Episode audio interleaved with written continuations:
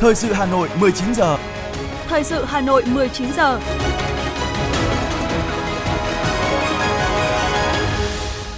Xin kính chào quý vị thính giả. Vương Chuyên và Thu Thảo xin được mời quý vị thính giả cùng nghe chương trình thời sự tối nay, thứ Hai ngày 3 tháng 10 năm 2022. Những nội dung chính sẽ được đề cập đến trong chương trình.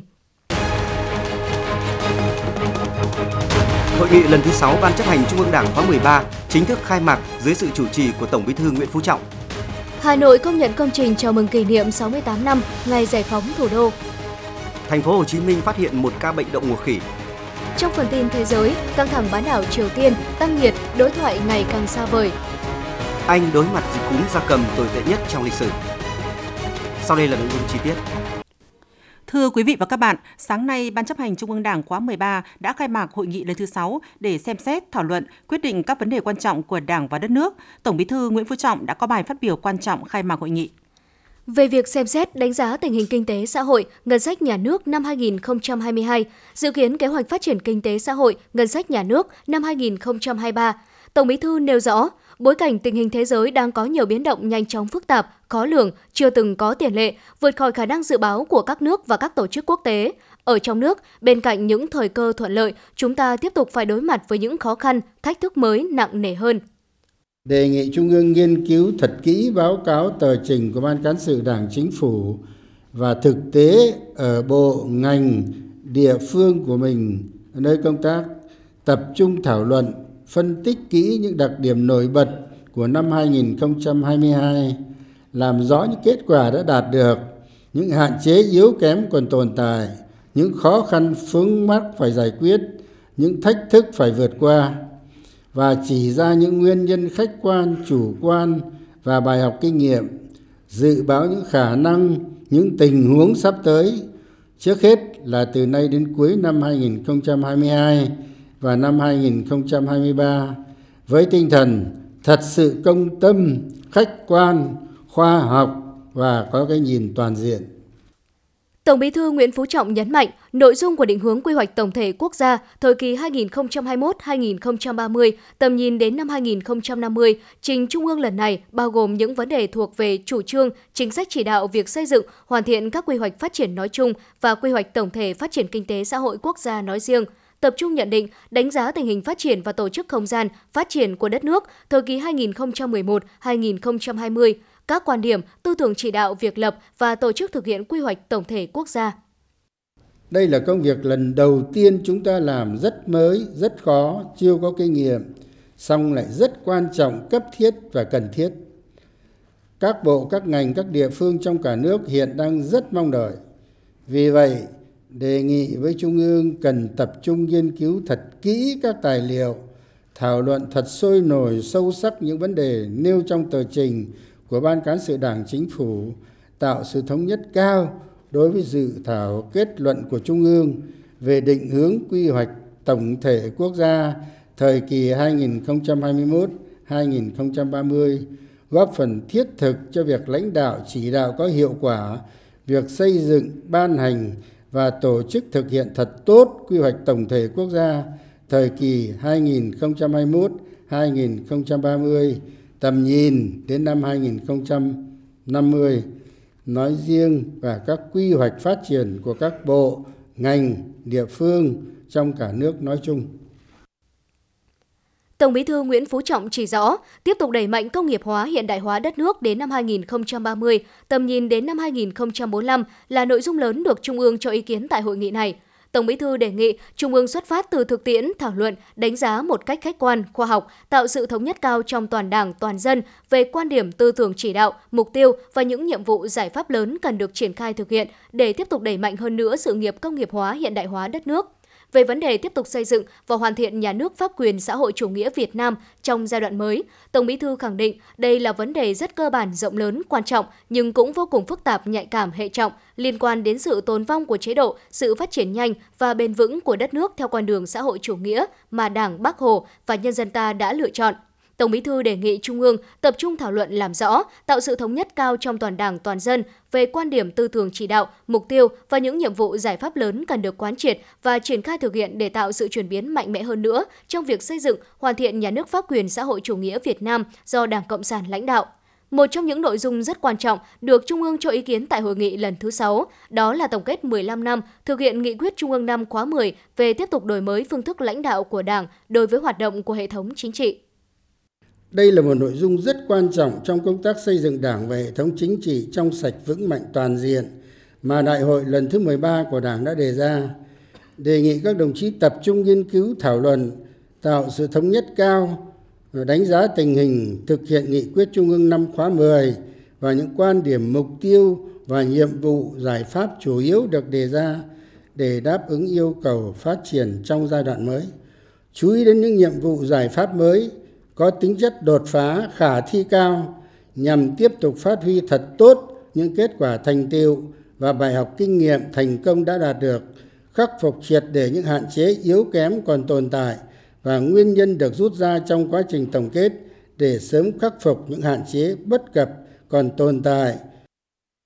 Tổng Bí thư khẳng định hầu hết các vấn đề bàn và quyết định tại Hội nghị Trung ương 6 đều rất cơ bản, quan trọng nhưng cũng rất khó phức tạp và nhạy cảm. Nhiều vấn đề đã có chủ trương, chính sách và được tiến hành từ lâu nhưng đến nay, bên cạnh những kết quả đạt được vẫn còn không ít hạn chế yếu kém, cần tiếp tục được thực hiện ở tầm mức mới với những quyết tâm mới, quyết sách mới nhằm đáp ứng yêu cầu của giai đoạn phát triển mới. Tổng Bí thư Nguyễn Phú Trọng đề nghị Trung ương phát huy cao độ tinh thần trách nhiệm, thật sự dân chủ và đổi mới, tập trung nghiên cứu thảo luận, đóng góp nhiều ý kiến có chất lượng, sâu sắc để hoàn thiện các báo cáo, đề án và xem xét, quyết định vào cuối kỳ họp. Mời quý vị và các bạn theo dõi tiếp phần tin. Ủy ban Nhân dân thành phố Hà Nội vừa ban hành quyết định về việc kiện toàn thành viên Ban chỉ đạo các chương trình mục tiêu quốc gia thành phố Hà Nội giai đoạn 2021-2025. Theo quyết định, Chủ tịch Ủy ban Nhân dân thành phố Hà Nội Trần Sĩ Thanh là trưởng Ban chỉ đạo các chương trình mục tiêu quốc gia thành phố Hà Nội giai đoạn 2021-2025. Các thành viên khác tiếp tục tham gia Ban chỉ đạo theo quyết định số 1783 của Ủy ban Nhân dân thành phố Hà Nội. Ban chỉ đạo giúp Ủy ban Nhân dân thành phố chỉ đạo phối hợp giải quyết những công việc liên quan đến quản lý, điều hành và tổ chức thực hiện các chương trình mục tiêu quốc gia giai đoạn 2021-2025 trên địa bàn thành phố Hà Nội, tổ chức xây dựng kế hoạch thực hiện các chương trình mục tiêu quốc gia giai đoạn 5 năm và hàng năm theo quy định. Cùng với đó, giúp Ủy ban Nhân dân thành phố quyết định các chủ trương, cơ chế, chính sách trong việc thực hiện các dự án, hạng mục thuộc các chương trình mục tiêu quốc gia, chỉ đạo hướng dẫn kiểm tra đôn đốc, đánh giá hoạt động của các đơn vị liên quan trong việc triển khai thực hiện các chương trình mục tiêu quốc gia. Chủ tịch Ủy ban Nhân dân thành phố Hà Nội Trần Sĩ Thanh vừa ký ban hành quyết định về việc công nhận công trình chào mừng kỷ niệm 68 năm ngày Giải phóng Thủ đô, ngày 10 tháng 10 năm 1954, ngày 10 tháng 10 năm 2022 và khen thưởng tập thể cá nhân có thành tích trong công tác triển khai xây dựng công trình. Theo quyết định, công nhận công trình tu bổ, tôn tạo đền Hào Nam, đền Hào Nam và đền Nhà Bà, phường Ô Chợ Dừa, quận Đống Đa là công trình chào mừng kỷ niệm 68 năm ngày Giải phóng Thủ đô. Đồng thời, tặng bằng khen của Chủ tịch Ủy ban Nhân dân thành phố Hà Nội cho một tập thể, Ban quản lý dự án đầu tư xây dựng quận Đống Đa, hai cá nhân, ông Nguyễn Hoàng Hà, Giám đốc Ban quản lý dự án đầu tư xây dựng quận Đống Đa, ông Nguyễn Việt Cường, trưởng phòng kỹ thuật, chuẩn bị dự án và đấu thầu, Ban quản lý dự án đầu tư xây dựng quận Đống Đa đã có thành tích trong công tác triển khai xây dựng công trình. Mức tiền thưởng cho tập thể cá nhân được tặng bằng khen theo quy định tại Điều 73, Nghị định số 91 năm 2017 của Chính phủ. Tiền thưởng được trích từ Quỹ thi đua khen thưởng thành phố Hà Nội chuyển vào tài khoản của Ủy ban Nhân dân quận Đống Đa để thực hiện. Ông Phạm Tiến Nam, Phó Chủ tịch Thường trực Trung ương Hội Nông dân Việt Nam cho biết, từ 249 hồ sơ đề cử của các địa phương, Ban tổ chức đã chọn ra 163 hồ sơ để Hội đồng Bình chọn Trung ương chọn ra 100 gương nông dân xuất sắc nhất tôn vinh trong năm 2022. Đây đều là những tấm gương nông dân năng động sáng tạo trong phát triển kinh tế, dám nghĩ dám làm, khai thác sử dụng hiệu quả các nguồn lực vốn, lao động, đất đai, mạnh dạn ứng dụng khoa học kỹ thuật, công nghệ mới vào sản xuất. Họ thực sự là biểu tượng đẹp, đại diện cho hàng triệu nông dân trên cả nước đang ngày đêm sản xuất kinh doanh, sáng tạo đi đầu trong quá trình phát triển kinh tế nông nghiệp nông thôn và xây dựng nông thôn mới. Lễ trao tặng danh hiệu Nông dân Việt Nam xuất sắc năm 2022 do Trung ương Hội Nông dân Việt Nam tổ chức sẽ diễn ra vào ngày 14 tháng 10 tại Hà Nội, nhân kỷ niệm 92 năm ngày thành lập Hội Nông dân Việt Nam 14 tháng 10 năm 1930, 14 tháng 10 năm 2022 và kỷ niệm 10 năm chương trình Tự hào Nông dân Việt Nam được Trung ương Hội Nông dân Việt Nam chủ trì tổ chức thực hiện.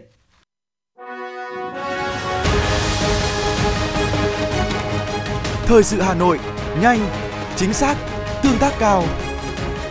Thời sự Hà Nội, nhanh, chính xác, tương tác cao.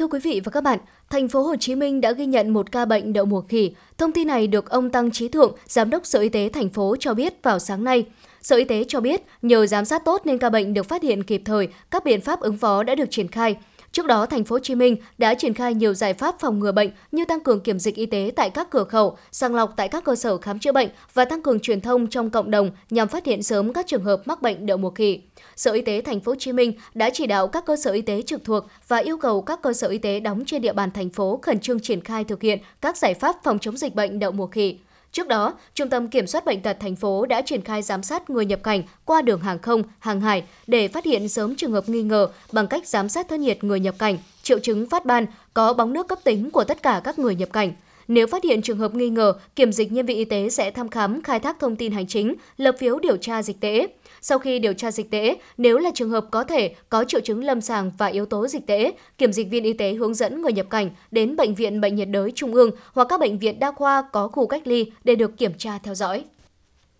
Sau khi Sở Y tế thành phố Hồ Chí Minh thông tin về ca bệnh đậu mùa khỉ đầu tiên tại nước ta được phát hiện qua kiểm tra và giám sát, chiều nay Bộ Y tế có công văn khẩn gửi Ủy ban nhân dân các tỉnh thành phố trực thuộc Trung ương về việc tăng cường phòng chống bệnh đậu mùa khỉ.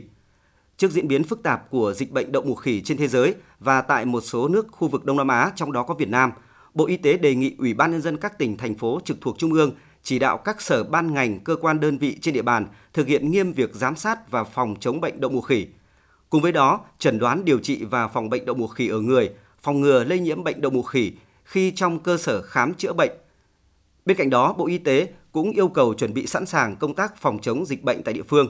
Cụ thể, thứ nhất, đẩy mạnh việc thực hiện nghiêm giám sát dịch bệnh tại các cửa khẩu, giám sát tại các cơ sở khám chữa bệnh và giám sát dựa vào sự kiện tại cộng đồng để phát hiện sớm, ngăn chặn dịch bệnh kịp thời.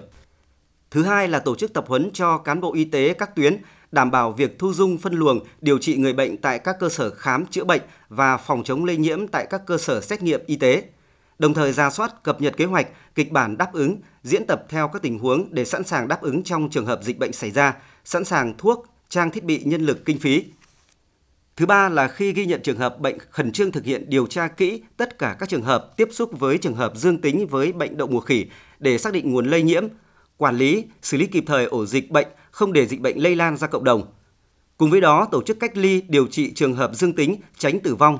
Lưu ý không để xảy ra lây nhiễm chéo, lây nhiễm đối với nhân viên y tế trong quá trình chăm sóc điều trị. Thứ tư là đẩy mạnh truyền thông minh bạch bằng nhiều hình thức cho người dân về các biện pháp dự phòng dịch bệnh tại các cửa khẩu, cộng đồng về dịch bệnh đậu mùa khỉ theo khuyến cáo của Bộ Y tế. Thứ năm là nghiêm túc thực hiện công tác thông tin, báo cáo theo quy định. Thưa quý vị và các bạn, bệnh nhân mắc bệnh đậu mùa khỉ được ghi nhận đầu tiên tại Việt Nam vào ngày hôm nay đang nhận được sự quan tâm đặc biệt của người dân. Vậy các bệnh này đang được quản lý như thế nào và nguy cơ lây lan các bệnh này có điều gì đáng lưu ý? Tỷ lệ tử vong do căn bệnh này gây ra. Ngay trong chiều nay, phóng viên Hoa Mai đã có cuộc trao đổi với giáo sư tiến sĩ Phan Trọng Lân, Cục trưởng Cục Y tế Dự phòng Bộ Y tế để có những thông tin chính thức về ca bệnh mắc đậu mùa khỉ đầu tiên này. Mời quý thính giả cùng nghe. Trước hết thì xin cảm ơn giáo sư tiến sĩ Phan Trọng Lân đã nhận lời tham gia trả lời phỏng vấn của Đài Phát thanh và Truyền hình Hà Nội.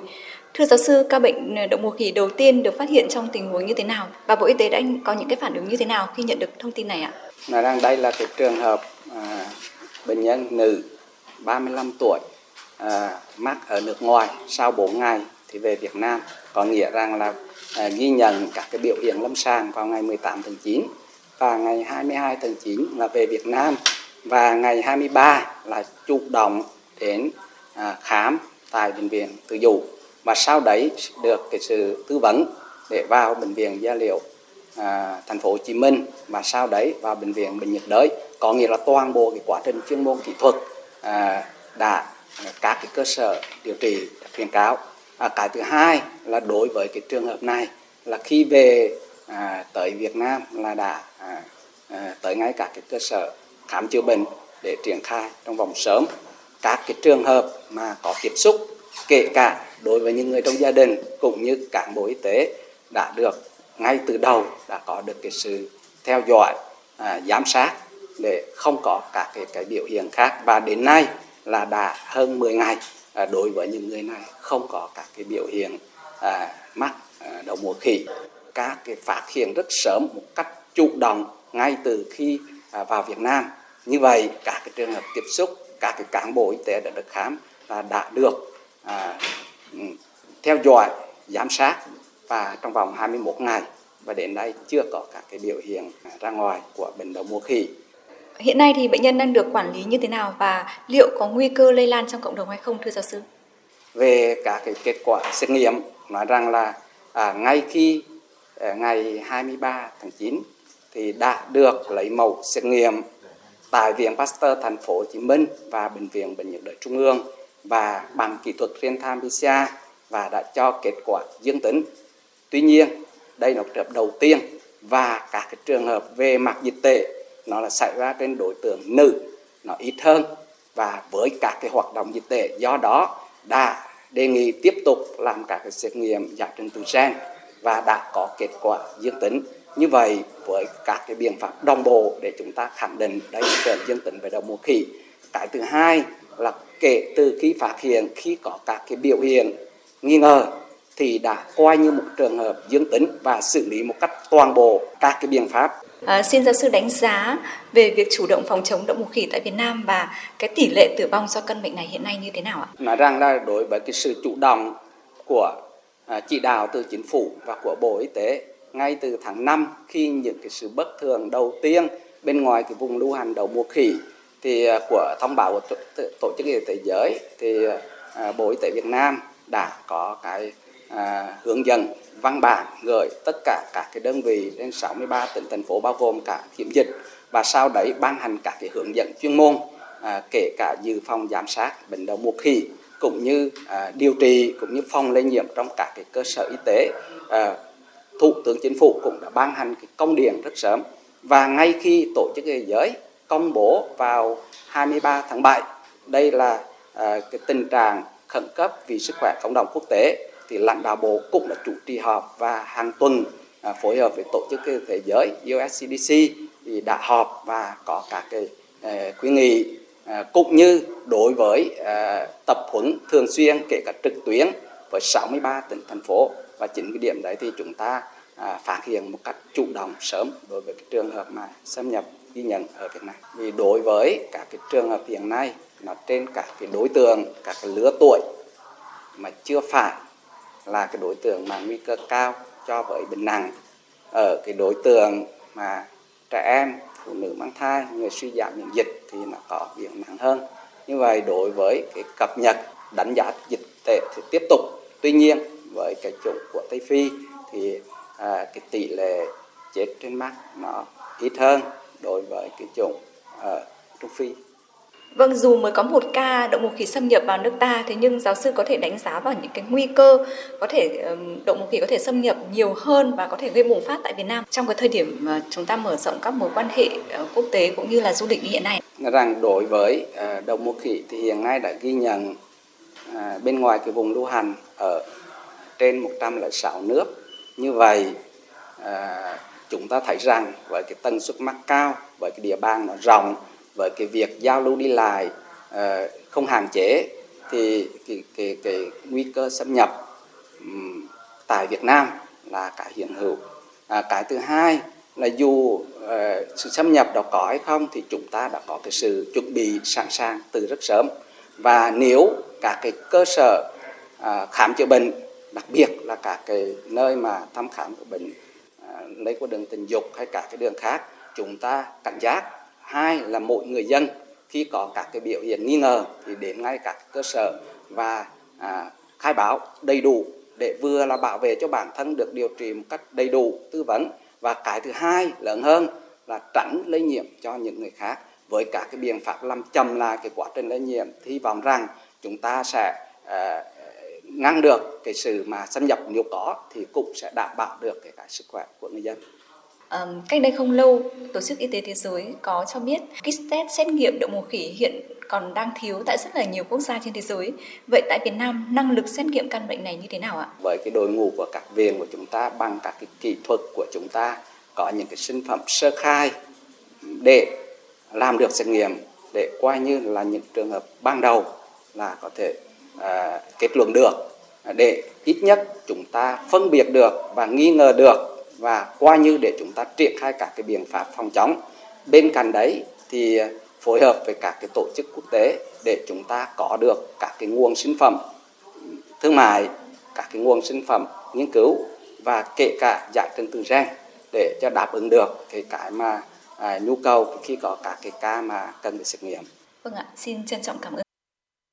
Mời quý vị và các bạn nghe tiếp phần tin. Thưa quý vị, theo báo cáo của Trung tâm Kiểm soát Bệnh tật CDC Hà Nội, trong tuần qua, từ ngày 23 đến 29 tháng 9, trên địa bàn thành phố ghi nhận 807 ca mắc sốt xuất huyết, giảm 9,3% so với tuần trước đó. Ngoài ra, thành phố có thêm 920 ca mắc adenovirus trong tuần qua. Cụ thể, 807 ca mắc sốt xuất huyết trong tuần qua ghi nhận tại 29 quận, huyện, thị xã, trong đó bệnh nhân tập trung chủ yếu tại một số quận, huyện như Đống Đa, Thanh Oai, Hà Đông, Thanh Trì, Phúc Thọ. Như vậy, cộng dồn từ đầu năm 2022 cho đến nay, thành phố ghi nhận 4.720 ca mắc sốt xuất huyết, tăng gấp 3,8 lần so với số mắc cùng kỳ năm 2021. Trong đó có 5 ca tử vong, bệnh nhân phân bố tại 30 trên 30 quận, huyện, thị xã và 465 trên 579 xã, phường, thị trấn. Tuyếp virus dengue lưu hành trên địa bàn thành phố là D1, D2, D4. Ngoài ra, trong tuần qua ghi nhận thêm 56 ổ dịch mới tại 17 quận, huyện, thị xã, trong đó Hà Đông dẫn đầu với 12 ổ dịch.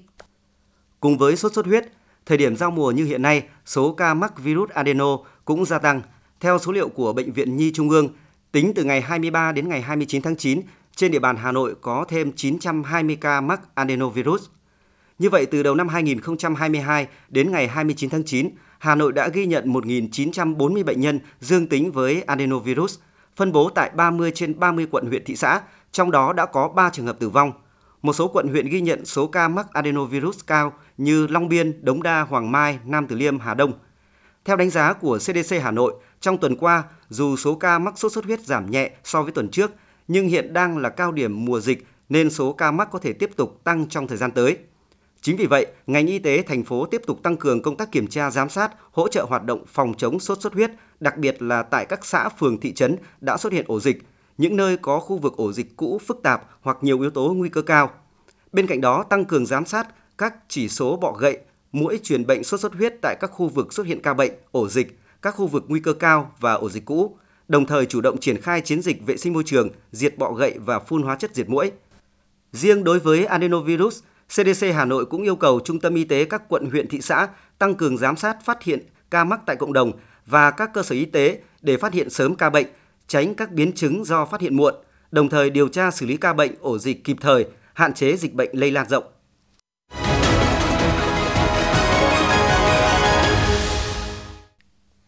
Xin được chuyển sang một số thông tin kinh tế. Thưa quý vị, số liệu từ Cục Đầu tư nước ngoài, Bộ Kế hoạch và Đầu tư cho thấy, tính đến ngày 20 tháng 9, tổng vốn đầu tư trực tiếp nước ngoài FDI đăng ký vào Việt Nam đạt 18,7 tỷ USD, giảm 15,3% so với cùng kỳ năm 2021. Tuy nhiên, lĩnh vực kinh doanh bất động sản vẫn tiếp tục trụ hạng ở vị trí thứ 2 trong danh sách các ngành thu hút vốn đầu tư FDI trong 9 tháng qua với hơn 3,5 tỷ USD, chiếm gần 19% tổng vốn đầu tư đăng ký. FDI vào lĩnh vực bất động sản tăng gần gấp đôi so với con số thu hút của cùng kỳ năm ngoái, chỉ đạt 1,8 tỷ đô la Mỹ. Các chuyên gia của công ty Savills Việt Nam nhận định, cùng với đà tăng trưởng của nền kinh tế trong năm 2022, thị trường bất động sản công nghiệp đang đứng trước nhiều cơ hội phát triển. Các khu công nghiệp tại hai đầu cầu kinh tế lớn đạt tỷ lệ lấp đầy cao. Đây cũng là một trong những yếu tố đưa công nghiệp Việt Nam trở thành bến đỗ cho vốn đầu tư nước ngoài, nhiều điều kiện thuận lợi để công nghiệp Việt Nam thành bến đỗ cho vốn đầu tư nước ngoài.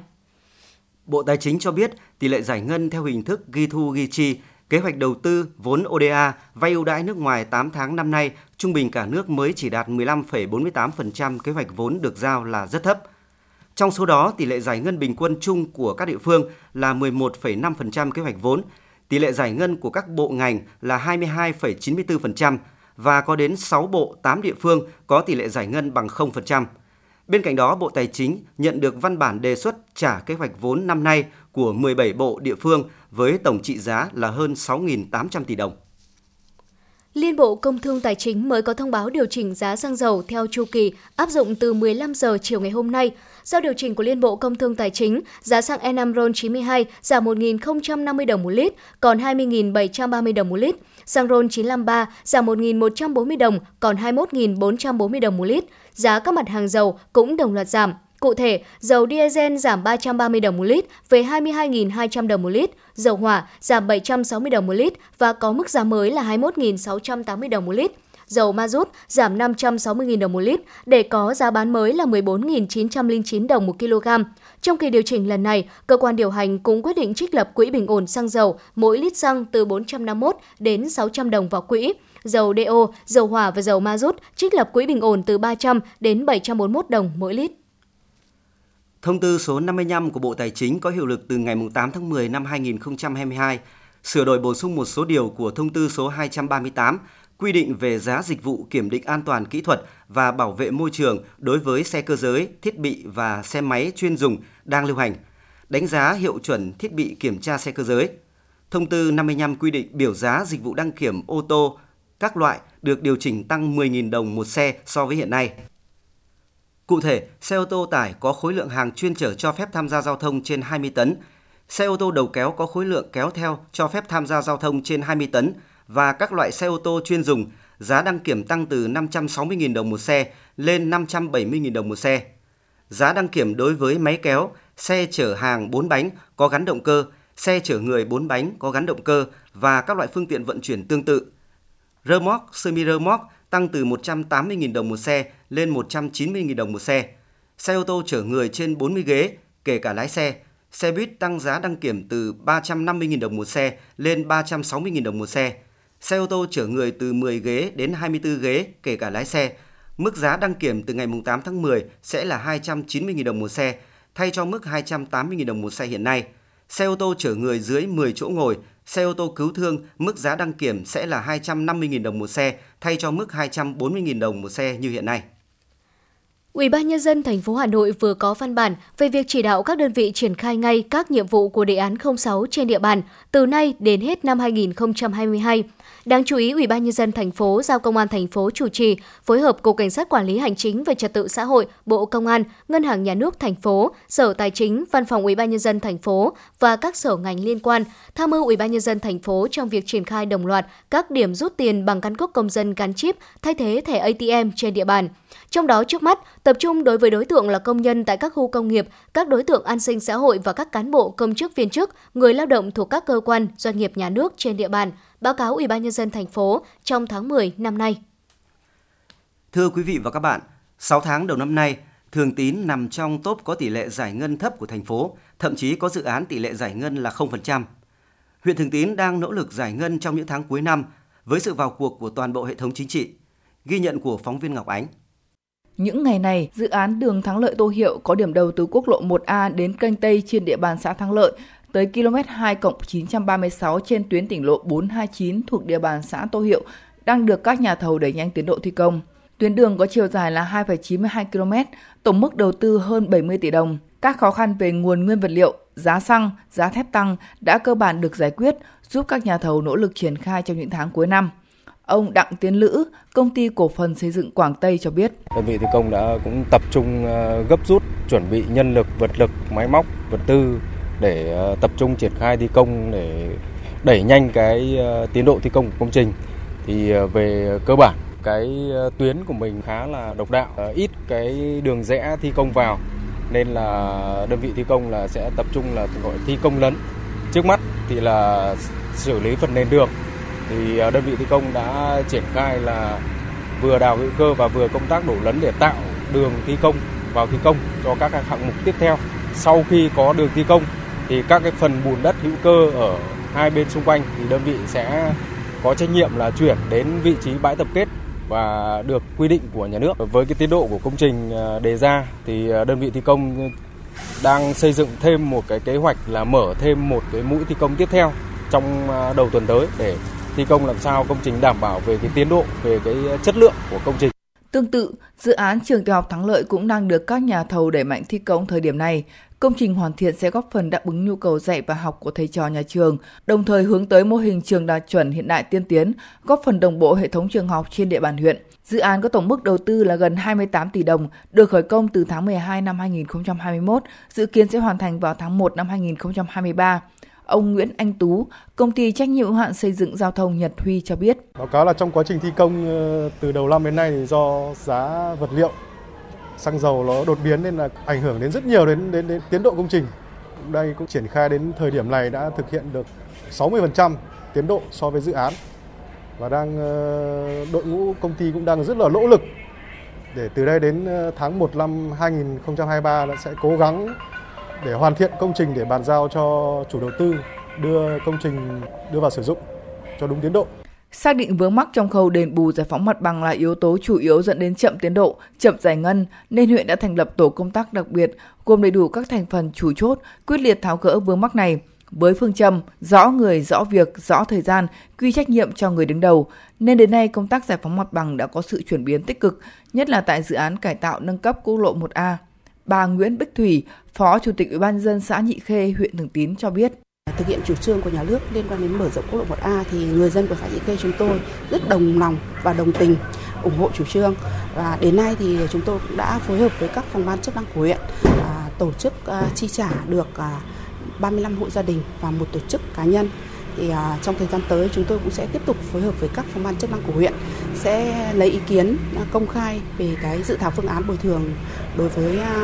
28 hộ và một tổ chức còn lại. Về cái nguồn gốc đất thì hiện nay chúng tôi cũng có một số hộ gia đình cũng liên quan là hiện nay là chưa có giấy chứng nhận quyền sử dụng đất. Thế cho nên là một số hộ gia đình cũng rất là băn khoăn. Về mặt chủ trương thì chúng tôi cũng tạo điều kiện hết sức cho người dân và sẽ cố gắng làm sao có ý kiến với Hội đồng bồi thường giải phóng mặt bằng của huyện, sẽ xây dựng cái phương án làm sao đảm bảo cho người dân không bị thiệt thòi. Còn theo chia sẻ của ông Lê Văn Quyên, Phó Chủ tịch Ủy ban nhân dân xã Nguyễn Trãi, huyện Thường Tín, xác định việc làm tốt công tác giải phóng mặt bằng sẽ thúc đẩy giải ngân đầu tư công, nên lãnh đạo xã đã triển khai nhiều giải pháp đồng bộ. Cắm mốc giới trên tuyến và từ đó thì đã quy chủ các hộ cũng như là lên diện tích. Và tiếp theo thì Ủy ban xã đã lên sơ đồ công khai tại nhà văn hóa của thôn và thông báo cho các hộ có diện tích đi qua kiểm tra lại diện tích, xem có sự nhầm lẫn gì không để điều chỉnh. Năm 2022, trên địa bàn huyện Thường Tín có 4 dự án xây dựng cơ bản cấp thành phố, 31 dự án cấp huyện làm chủ đầu tư, tổng mức đầu tư hơn 1.075 tỷ đồng, bao gồm cả vốn chuyển tiếp. Tính đến đầu tháng 9 năm 2022, tỷ lệ giải ngân tùy theo từng nguồn vốn đạt từ 16 đến 48%, với tín hiệu tích cực từ công tác giải phóng mặt bằng, sự vào cuộc quyết liệt của hệ thống chính trị.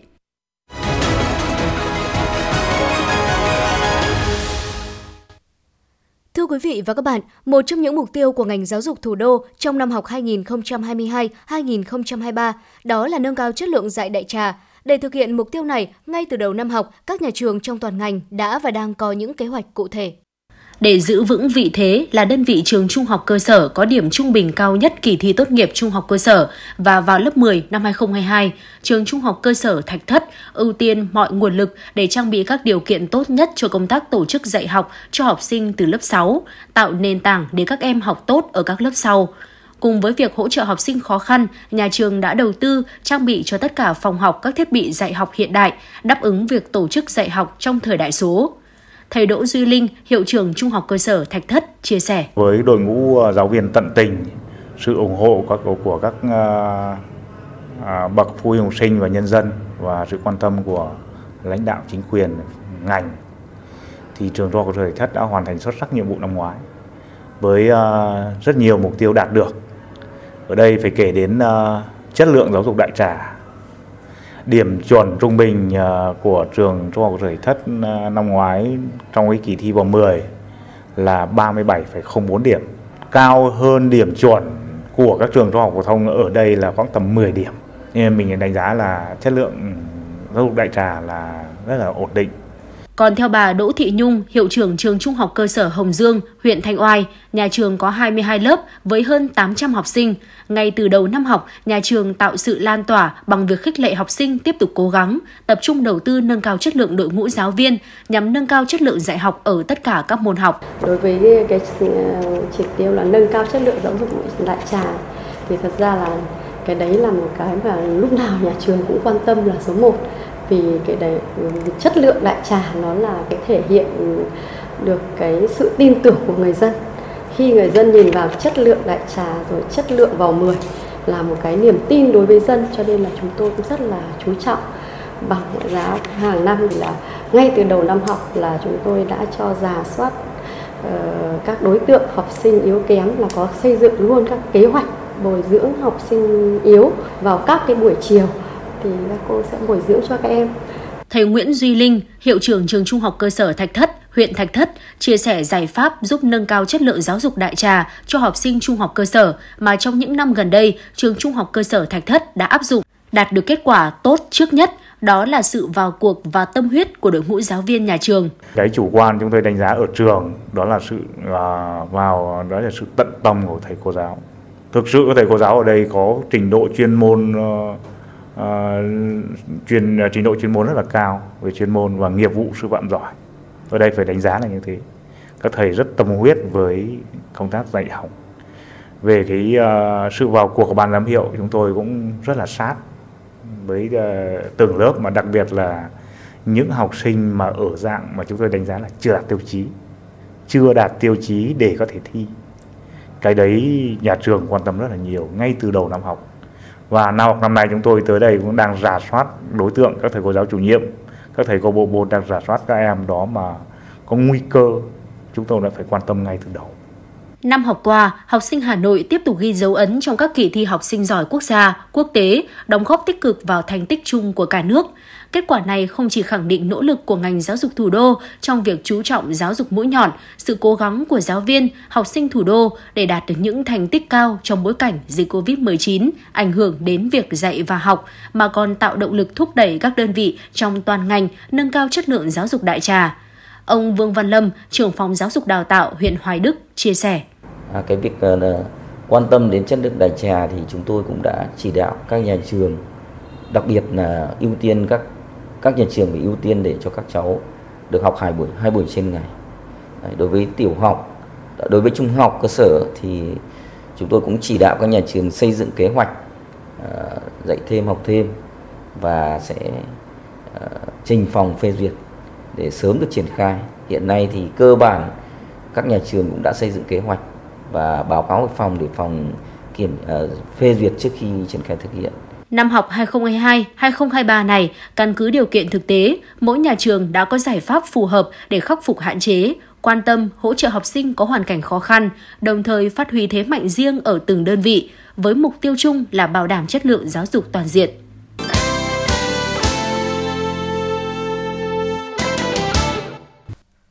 Thưa quý vị và các bạn, vào lúc 20 giờ tối nay mùng 3 tháng 10, tại trụ sở Đài Tiếng Nói Việt Nam 58 Quán sứ Hà Nội sẽ diễn ra lễ trao Giải thưởng Sách Quốc gia lần thứ 5.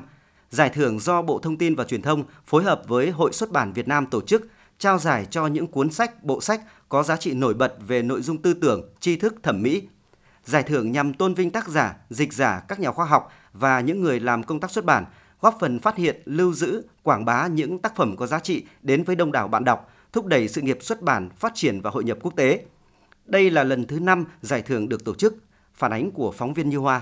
Giải thưởng Sách Quốc gia là giải thưởng uy tín về sách nhằm tôn vinh tác giả, dịch giả, các nhà khoa học và những người làm công tác xuất bản, góp phần phát hiện, lưu giữ, quảng bá những tác phẩm có giá trị đến với đông đảo bạn đọc, thúc đẩy sự nghiệp xuất bản phát triển đúng định hướng và xu thế hội nhập. Năm nay, Giải thưởng Sách Quốc gia đã thu hút sự tham gia của 48 trên 57 nhà xuất bản trên cả nước, có 298 tên sách và bộ sách, bao gồm 386 cuốn. Giải thưởng lần này tăng 21 cuốn sách so với năm ngoái. Theo ban tổ chức, năm nay, các cuốn sách, bộ sách đạt giải được đánh giá là những tác phẩm giàu tính sáng tạo, mang tinh thần nhân văn sâu sắc, những công trình nghiên cứu khoa học hết sức công phu, nghiêm túc, có nhiều giá trị khoa học, xã hội và thực tiễn cao. Các hội đồng chấm sơ khảo, hội đồng chấm trung khảo, hội đồng giải thưởng Sách Quốc gia đã làm việc thận trọng, nghiêm túc, khách quan và đã lựa chọn được những cuốn sách tiêu biểu có giá trị cao để trao giải. Về một số cuốn sách từng bị cho là mắc lỗi khi xuất bản trước đây, ban tổ chức khẳng định sách đã được chỉnh sửa trong các lần tái bản và đã được các hội đồng xem xét kỹ lưỡng. Ông Hoàng Phong Hà,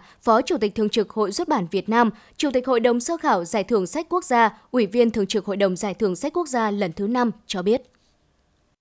Mặc dù có cái tình hình khó khăn dịch bệnh như vậy, nhưng mà cái giải thưởng Sách Quốc gia lần thứ 5 thì vẫn được triển khai theo đúng quy trình, đúng kế hoạch. Và có thể nói rằng tất cả tác phẩm qua 3 hội đồng chấm đều rất nghiêm túc. Và các hội đồng chấm, các thành viên chấm đều phải bảo đảm theo đúng quy chế và hết sức trách nhiệm, công tâm. Là năm nay các cái sách nộp là về số lượng là nhiều hơn và chất lượng cũng đều bảo đảm.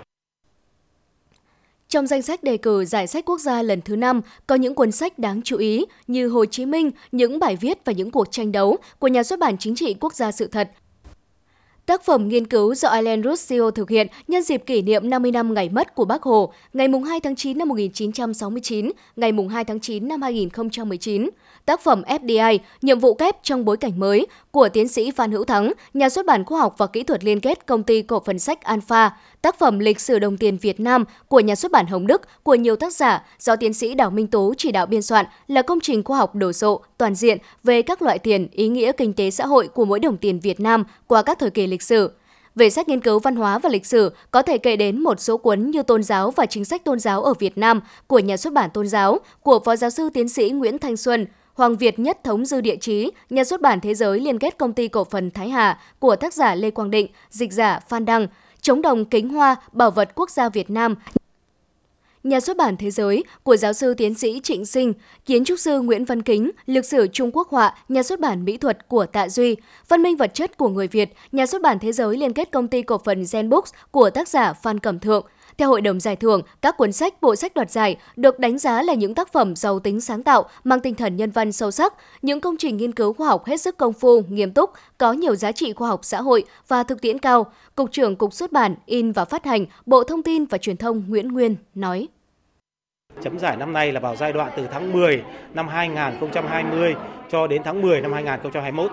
Thì đó cũng là giai đoạn cao điểm nhất của dịch bệnh. Trong đó có những giai đoạn có thể nói là toàn bộ hệ thống xuất bản gần như là đóng băng. Và vì thế cho nên cái lượng sách của xuất bản sách, trong đó sách văn học năm nay thì tập trung chủ yếu vào việc tái bản. Các cái đầu sách mới, các cái tác giả mới để cần đầu tư thì chưa nhiều. Và cũng vì thế giới thiệu trong giải thưởng năm nay thì chưa nhiều. Và vì thế thiếu những tác phẩm mới và để lại những giá trị.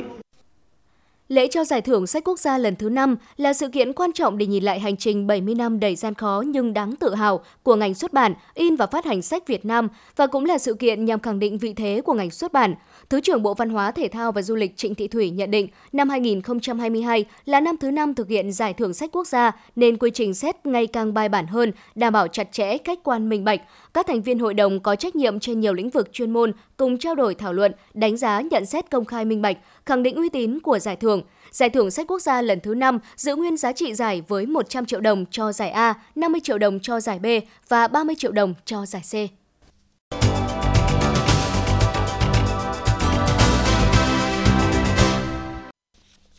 Xin được chuyển sang những thông tin quốc tế. Thưa quý vị, thời gian qua, trong khi Mỹ, Nhật Bản và Hàn Quốc tổ chức các cuộc tập trận chung nhằm ứng phó với những tình huống khẩn cấp từ phía Triều Tiên, thì Bình Nhưỡng cũng liên tiếp tiến hành hàng loạt vụ thử vũ khí với 4 vụ phóng tên lửa trong tuần qua. Với diễn biến như vậy, triển vọng các cuộc đàm phán phi hạt nhân hóa bán đảo Triều Tiên vốn dĩ khó đoán định, nay lại càng đối mặt với nhiều chông gai. Với việc xung đột Nga-Ukraine chưa có dấu hiệu sớm kết thúc, dư luận lo ngại sự gia tăng căng thẳng trên bán đảo Triều Tiên có thể tác động bất lợi đến cục diện hòa bình và sự ổn định chiến lược trên phạm vi toàn cầu. Cơ quan Thanh tra và Kiểm toán Hàn Quốc cuối tháng 9 vừa qua đã thông báo cho cựu Tổng thống Moon Jae-in về việc điều tra vụ công chức Hội Hải Dương và Thủy sản bị quân đội Triều Tiên bắn chết. Cựu Tổng thống Moon Jae-in cho biết, Cơ quan Thanh tra và Kiểm toán Hàn Quốc yêu cầu điều tra qua văn bản và đề nghị gửi bản câu hỏi, song cựu Tổng thống từ chối nhận. Điều này cho thấy cựu Tổng thống sẽ không chấp nhận quá trình điều tra trong thời gian tới. Với 91,6% số phiếu được kiểm, cựu Tổng thống Luiz Inácio Lula da Silva, người đại diện cho Đảng Lao động cánh tả đã giành được 47,3% số phiếu bầu. Trong khi đó, Tổng thống Jair Bolsonaro, người đại diện cho Đảng Tự do cực hữu, giành được 44,2% số phiếu bầu. Với số phiếu còn lại chưa được kiểm, giới chuyên gia nhận định khó có khả năng có ứng cử viên nào giành được hơn 50% số phiếu hợp lệ trong vòng bỏ phiếu đầu tiên. Vì vậy, cuộc bầu cử Tổng thống Brazil nhiệm kỳ 2022-2026 nhiều khả năng sẽ phải tổ chức vòng bỏ phiếu thứ hai vào ngày 30 tháng 10 tới đây. Sau những vụ rò rỉ xuất hiện từ hai đường ống dẫn khí đốt tự nhiên dưới đáy biển Baltic chạy từ Nga đến Đức, các quốc gia châu Âu cho rằng có dấu hiệu phá hoại liên quan vụ việc này. Tuyên bố tăng cường an ninh và giám sát xung quanh những cơ sở hạ tầng năng lượng đến từ các nước Bắc Âu như Na Uy, Đan Mạch và Thụy Điển. Bộ Tài chính Italy đã đưa ra dự báo mới nhất rằng nền kinh tế nước này có thể suy giảm trong quý 2 và sẽ tiếp tục suy giảm trong hai quý tiếp theo. Các dự báo cho thấy nền kinh tế lớn thứ 3 của khu vực đồng euro bị ảnh hưởng bởi chi phí năng lượng tăng cao và lạm phát cao kỷ lục, đang tiến tới một cuộc suy thoái kỹ thuật được các nhà kinh tế xác định là hai quý liên tiếp tổng sản phẩm quốc nội giảm. Nguồn cung gà Tây trong dịp Giáng sinh có thể không được đảm bảo nếu đợt bùng phát dịch cúm gia cầm tồi tệ nhất trong lịch sử Vương quốc Anh tiếp tục lan rộng. Đây là cảnh báo do Liên minh Nông dân Quốc gia Anh đưa ra. Hơn 3 triệu con gia cầm bị tiêu hủy cho đến nay. Dự báo thời tiết vùng châu thổ sông Hồng và khu vực Hà Nội đêm mùng 3 ngày mùng 4 tháng 10 năm 2022. Khu vực đồng bằng Bắc Bộ, đêm và sáng sớm có mưa rào rải rác và có nơi có dông, nhiệt độ từ 23 đến 32 độ C. Vùng núi Ba Vì, Sơn Tây có lúc có mưa rào và dông, nhiệt độ từ 23 đến 31 độ C. Ngoại thành từ Phúc Thọ tới Hà Đông có lúc có mưa rào và dông, nhiệt độ từ 24 đến 32 độ C. Phía Nam, từ Thanh Oai, Thường Tín đến Ứng Hòa có lúc có mưa rào và dông, nhiệt độ từ 24 đến 32 độ C. Khu vực Mê Linh, Đông Anh, Sóc Sơn có lúc có mưa rào và dông, nhiệt độ từ 23 đến 32 độ C. Khu vực trung tâm thành phố Hà Nội có lúc có mưa rào và dông, nhiệt độ từ 24 đến 32 độ C. Quý vị và các bạn vừa nghe chương trình thời sự của Đài Phát thanh Truyền hình Hà Nội. Chỉ đạo nội dung Nguyễn Kim Khiêm, chỉ đạo sản xuất Nguyễn Tiến Dũng, tổ chức sản xuất Xuân Luyến, đạo diễn Kim Oanh, phát thanh viên Vương Chuyên, Thu Thảo cùng kỹ thuật viên Bích Hoa thực hiện. Hẹn gặp lại quý vị và các bạn trong chương trình thời sự sau.